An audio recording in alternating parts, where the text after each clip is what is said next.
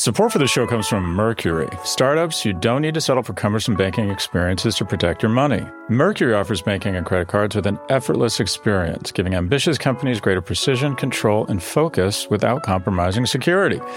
Open smarter checking and saving accounts, control spend, optimize cash flow, and close the books in record time. Visit Mercury.com to join more than 100,000 startups that trust Mercury with their finances and to help them perform at their highest level.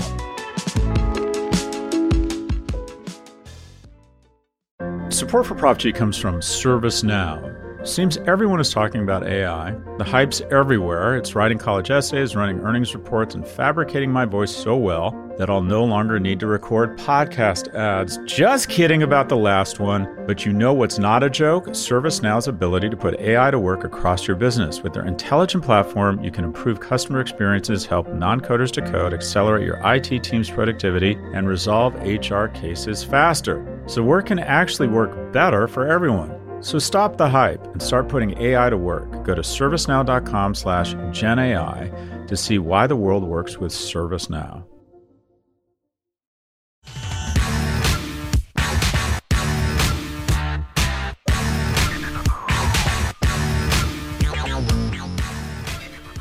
Welcome to the Prof G Show's Office Hours. This is the part of the show where we answer your questions about business, big tech, entrepreneurship, and whatever else is on your mind. If you'd like to submit a question, please email a voice recording to officehours at profgmedia.com. Again, that's officehours at profgmedia.com. By the way, a little inside baseball here, a little color, a little texture on office hours. I do not see the questions before they are played. Our producer, Caroline Shagrin, will feed me some stats uh, for my answers such that I look, you know, like more of a baller, more of a wonk more of an academic, more more of someone who actually knows what the fuck they're talking about, which oftentimes isn't the case. But I want to be authentic. Uh, and I want to be real. So these aren't off the cuff answers because these are things we think a lot about. But this is, you know, we're trying to give it to you straight. We're trying to give you, you know, all salsa, no chip. That's right. That's right. I'll take that 1942 tequila neat, neat. Straight up, I don't drink tequila. It makes me anxious the next day. And at this point, I do not need more anxiety in my life. Can you hear it in my voice now? I'm over caffeinated. I'm worried about everything, worried about everything. It's strange. It's strange. Let's talk more about me before we get into office hours. From the age of about, I don't know, zero to 35, I was literally sleepwalking through life. I almost failed out of UCLA about three times, which would have been bad for me on a cosmic level. I was never very good at any job. I think I've been fired from almost every job I've ever had. That's why I started my own business. Is I wanted to take away that that risk. Uh, I wasn't fired from Morgan Stanley, but it was a two year program, so I made it through 24 months. Yay, Scott. But I was never just that worried about anything. And I think anxiety plays a role instinctually, and that is you should be worried there might be a lion behind those waving reeds because occasionally there is, and that shit'll eat you. And so anxiety is actually a productive instinct and emotion. What happens is it's hard to modulate your anxiety. So when I was young, you know, I could have easily been run over my moped. Why the fuck did I have a moped? Because I wasn't worried about it and didn't wear a helmet. Why? Because I wasn't worried about it. Why did I have a car without airbags? Because I just wasn't anxious about about uh, dying in a car accident when I should have been. And then from about 35 to 45, I think I had just the right amount of anxiety worried about stuff that I should be worried about, but not needlessly worried. Now I am needlessly worried about stupid shit all the time. I don't want to say I suffer from anxiety because some people are literally paralyzed. But if I'm really worried about something and I start freaking out about something, it's usually not that thing. It's usually about me. What I find is it's not the shit you're worried about that gets you. And there's actually it's a syndrome or it's an effect or a principle that's been named. I forget what it's called. But in some, when you're worried about something, you prepare against it. It's the shit you don't see coming that gets you. Anyway, a little bit of a digression, a little bit of a left turn in Dogtown. Let's go to the questions. Question number one. Hi, Scott. This is Craig from Boulder, Colorado, and I'm calling to ask you about eBay. I listen to Prof G and Pivot regularly, and you never mention the company. Is that because it lacks anything newsworthy or relevant, and do you see it going anywhere? I'm 37 years old and left a marketing career I began right out of college to start a full time reselling business on eBay almost two years ago. Uh, now my business is primarily in outdoor sports apparel, and the business is sustaining myself and my fiance and a mortgage in Boulder. But I fear eBay has or will continue to lack a defining new story or customer features that will maintain its usefulness, especially for a person running a business on it. There are a few factors I think that are working in its favor, including more people at home buying and selling things through the pandemic, the Marie Kondo or the clean out effect, and interest in sustainability through buying secondhand. So, my question is set in the context that eBay was once considered a giant of e commerce, and while it seems to still have brand awareness, what can they do to maintain or grow their position?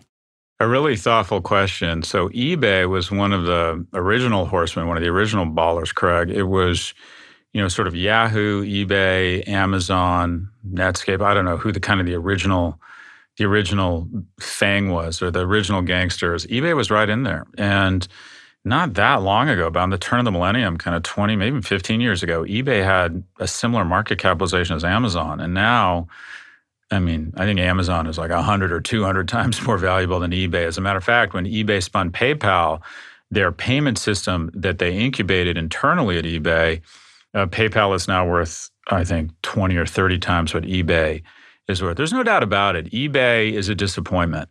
I don't know if it was a wrong strategy, if people just moved away from the idea of auctions and just wanted everyday low prices from Amazon, but eBay has not commanded the space it occupied in almost 15 years.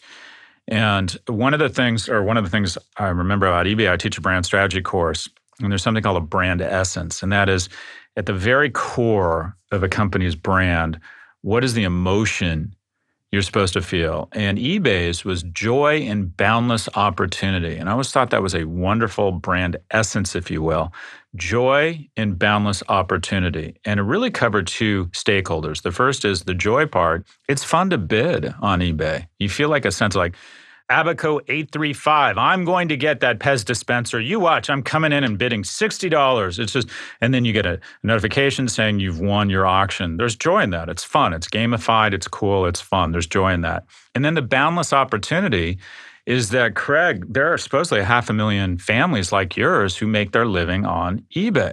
And that's wonderful. It brought life to a part of the economy. This was kind of the original gig economy, except it wasn't exploiting people that you could make a living, a good living, using eBay as a platform. And I don't think they have a reputation for being as rapacious, and maybe that was the problem with their third party sellers uh, on the platform. But there's just no getting around it. The company, it's just a shadow of itself strategically.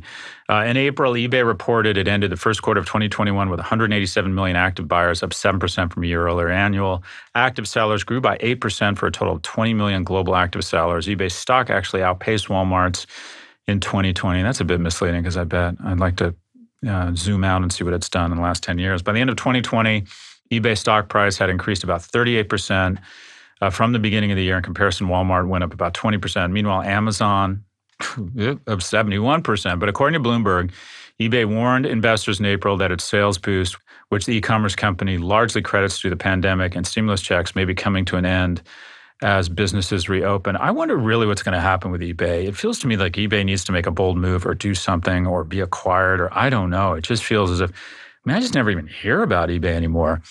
But look, boss, it feels like you've figured out something. I wonder if there are other platforms. I mean, the one I immediately think of is Shopify. It feels like Shopify has come in and just absolutely taken eBay's thunder and then some. And instead of an auction format, is figuring out a way to provide tools and true infrastructure for third party sellers such as yourself and be a real partner as opposed to Amazon, which partners with third party sellers the way a virus partners with a host. It ends up ends up working for one of them, not the other. And that's always Amazon.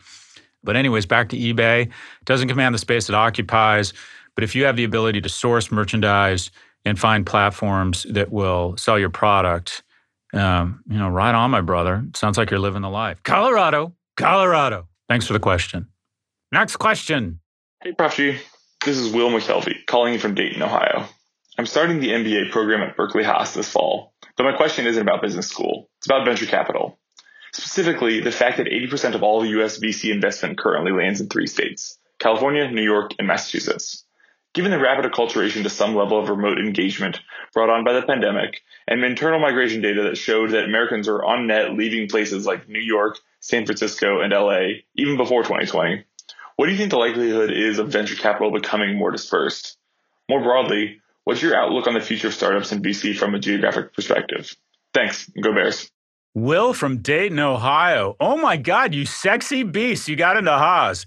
People don't know that. So I was on the uh, advisory board of the board of directors for the Haas School of Business. I'm a, an alum there. Changed my life. Changed my life. Total tuition of I went there from 2000 to 2002.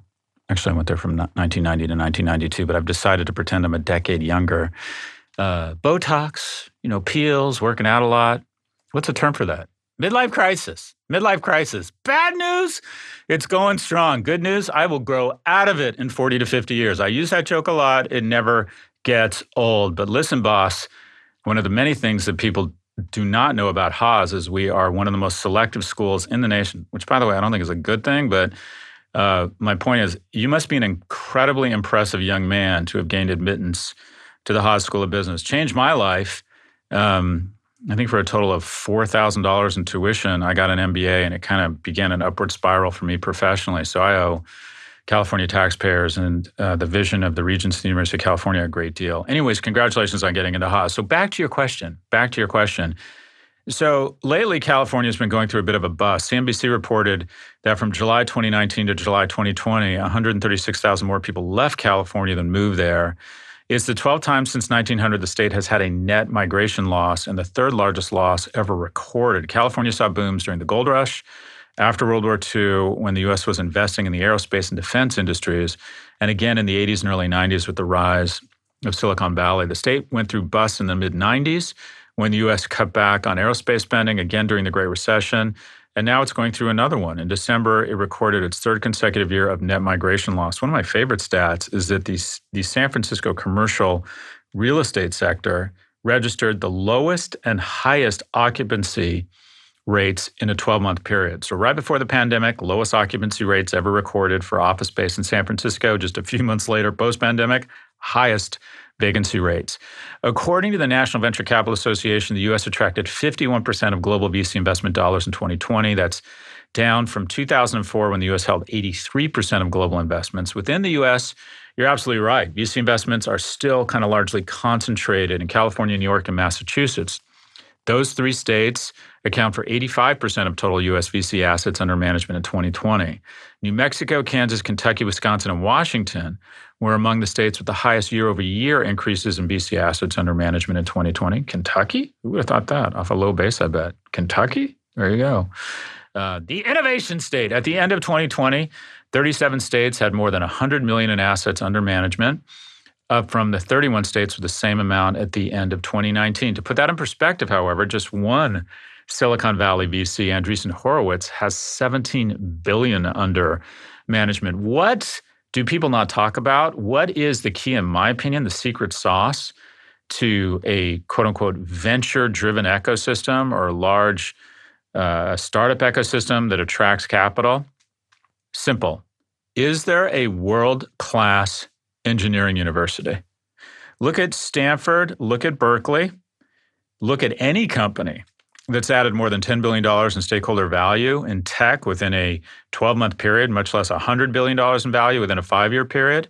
And I'll show you a company that is a bike ride from a world class engineering university. What happens?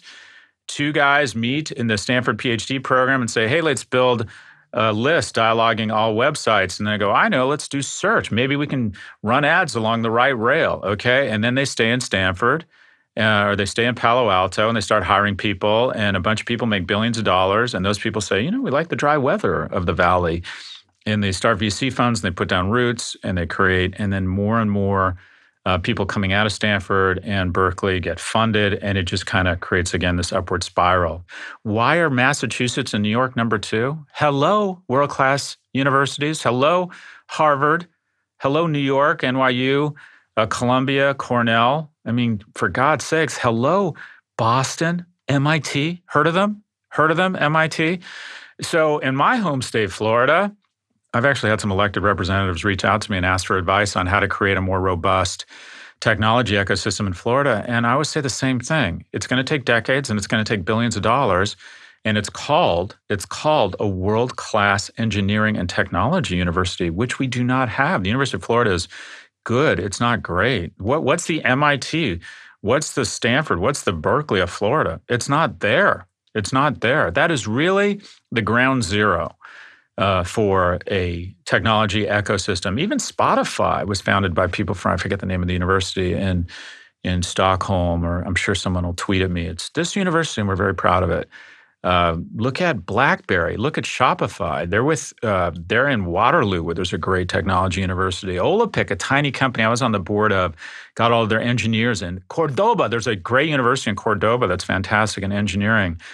Anyways, that's the forward-leaning investment, my brother, and that is how, in my opinion, states maintain their leadership. There's going to be there's going to need to be an intrastate tax treaty such that a guy like Elon Musk can't sit on an unrealized gain, and when he start when he decides that he wants to start cashing out, he pieces out to a Texas or a Florida. Miami's tech boom right now, if you will, it's not really a tech boom. It's a lot of tech entrepreneurs have moved there because because they're sitting on huge unrealized gains and when they start realizing those gains they'd rather get taxed 14% less than they would in California or New York. So hopefully they will take those gains and reinvest in the Florida ecosystem and Miami has a huge running start right now. It's getting a lot of attention, a really thoughtful aggressive mayor, great quality of life, but we're going to need some sort of interstate tax code because I just don't think that's sustainable. But anyway, cities are like asset classes, they go up and down, but in general, in general, cities, the death of cities has been greatly exaggerated. People aren't leaving San Francisco for Modesto or Visalia. Visalia? Visalia? My college roommate, my freshman roommate was from Visalia. Died alone of AIDS. Another story. Anyways, he was from Visalia. They, people aren't leaving San Francisco uh, to go to Modesto or Visalia. They're leaving to go to Austin or Miami. So cities are still the place to be. Cities are still where you want to get to.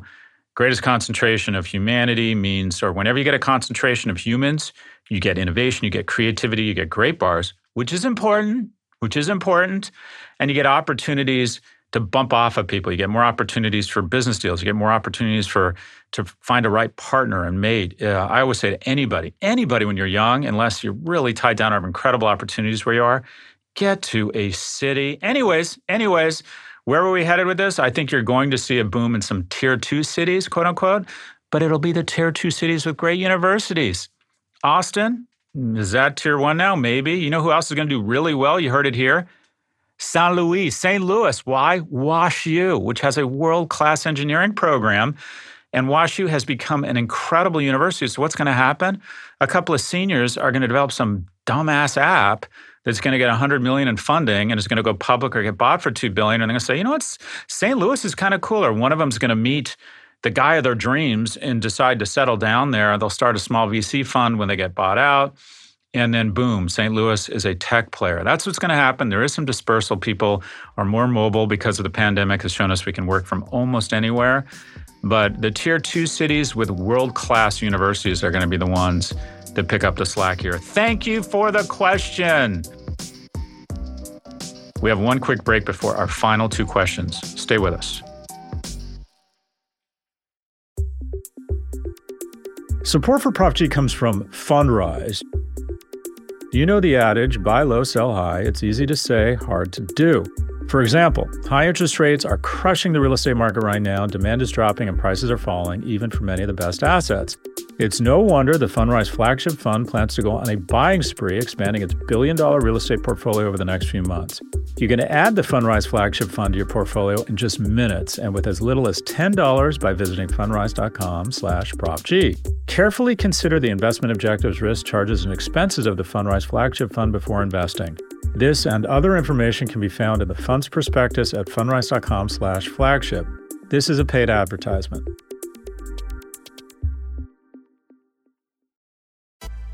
Support for our show comes from Sonos. Usually, when we read ads for the show, I get a whole page of talking points they want me to hit.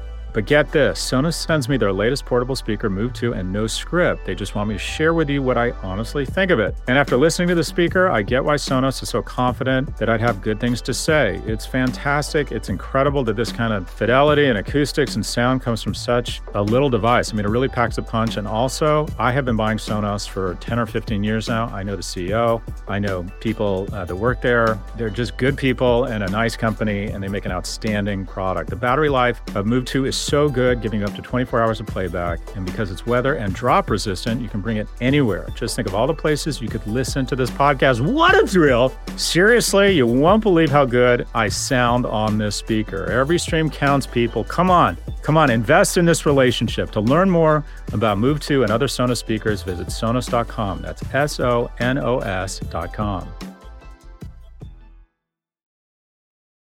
Welcome back. Question number three. Hey, Prof G. This is Chris Messina. I recently had a call with my mom, and she told me that she sold her house in Florida to move back up to New England to be closer to family. I was suggesting that even though the housing market has been hot, she should probably not try to time the market to buy her next home, but instead be willing to just spend a little bit more to get the property that she wants sooner. However, she's concerned that we're overdue for a bubble burst and that she should wait. But it seems to me like the pundits have been anticipating a bust for several years, and it just hasn't happened. And then, of course, the pandemic happened. Now, maybe low interest rates are one way to explain why there hasn't been a bubble burst. But my question to you, which will, of course, inform the advice that I give my mom, is this. If you were to apply your framework about the great dispersion to when the next financial bubble might burst, should we expect the same kind of massive bubble burst that we've seen before, like with a financial crisis? Or are we moving towards something more like a bubble wrap era of small distributed flare outs, a la GameStop, Dogecoin, and others, largely thanks to the, to the financialization of basically everything? Bottom line, what advice would you give to my mom about when to buy her next and probably last retirement home? Uh, Chris from Oakland, uh, uh, let me just say that uh, taking a vested interest in your mother's well-being and applying your skills and your leadership and you know just taking care of her the way she took care of you reflects a lot of character on your part. And it's also going to be something in 10 20 30 years you're going to treasure that you did that. It's going to just make you feel better about yourself and it's going to be a nod to your mom and to your god and uh, make you a better dad and set a good example know, just good for you, good for your relationship with your mom, good for the planet. So I don't know. This is situational. I don't know where the the house. I don't know your weight class economically. I don't know how, you know, the resources and the money you have. I can tell you what I did when my mom. My mom, when my mom got diagnosed with cancer for the second time, she thought if I just work three or five more years, I'll have enough money to buy a house. And I said, look, you've got cancer for the second time. Life is finite let's cash out now. Let's sell the house in LA and let's buy the house in Las Vegas. And we didn't try and time the market. I think it is really difficult to time the market because, as crazy as real estate is now, there's always a chance that you sell one house and think you're going to rent and try and thread the needle and time the market, and the market goes up. And then you're not only not in the house uh, that you wanted for your mom, you're not only um, have to move again, but you're kicking yourself because prices kept going up. It is very hard to time the market. And with something like a house and consumption, um, what I would suggest is you get her to her next home.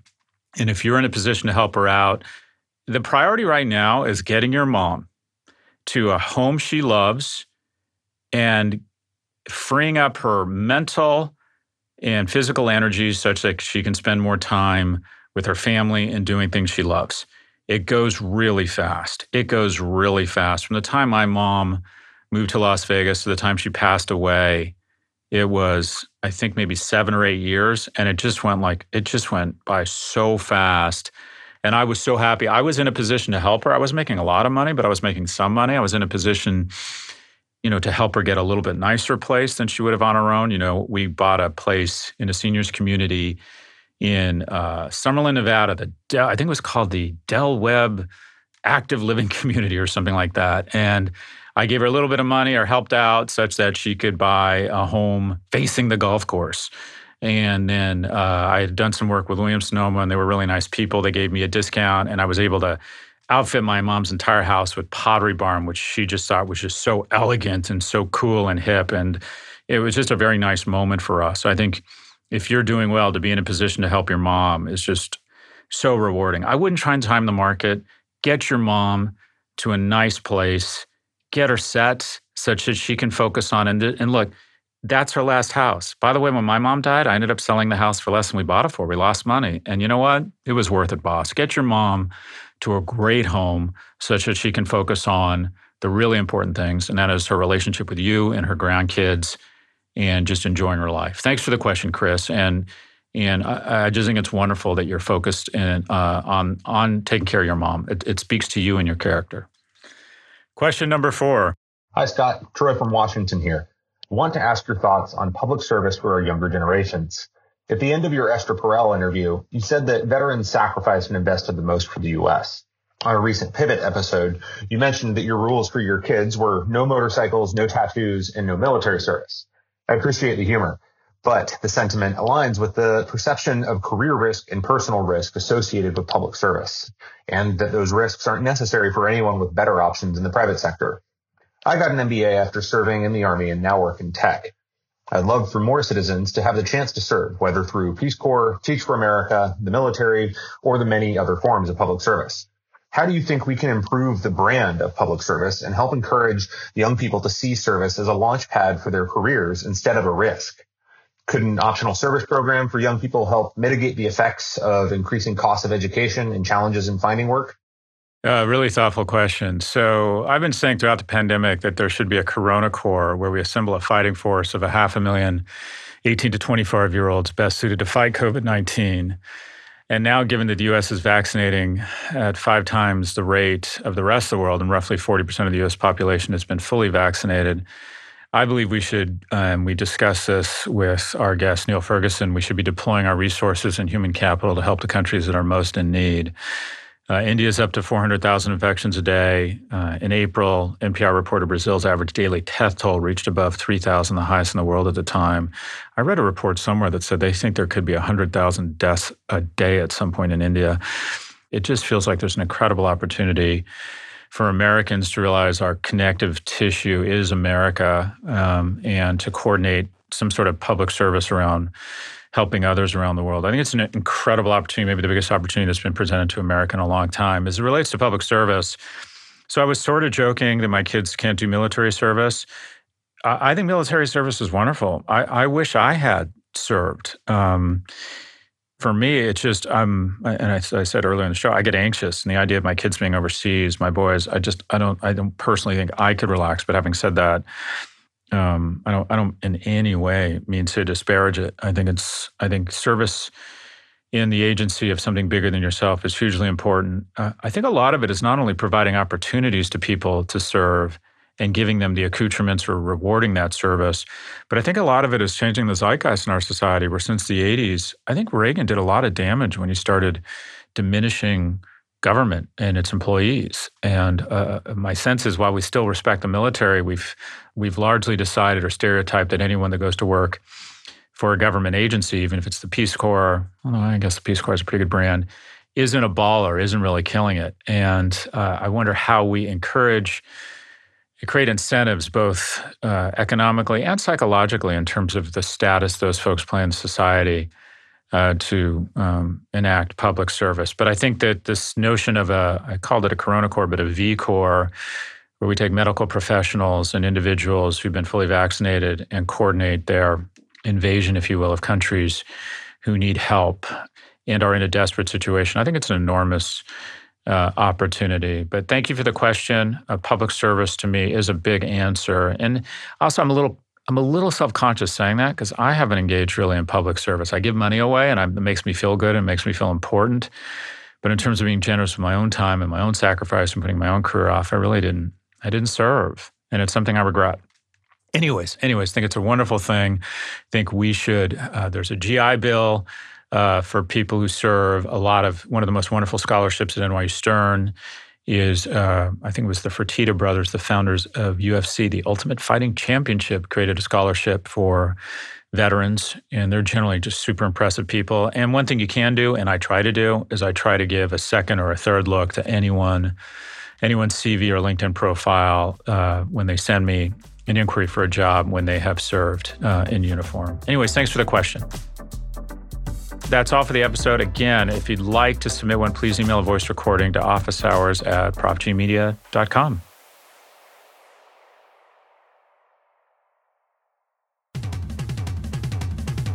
Our producers are Caroline Shagrin and Drew Burrows. Claire Miller is our assistant producer. If you like what you heard, please follow, download, and subscribe. Thank you for listening to the Prof G Show from the Vox Media Podcast Network. We will catch you on Thursday.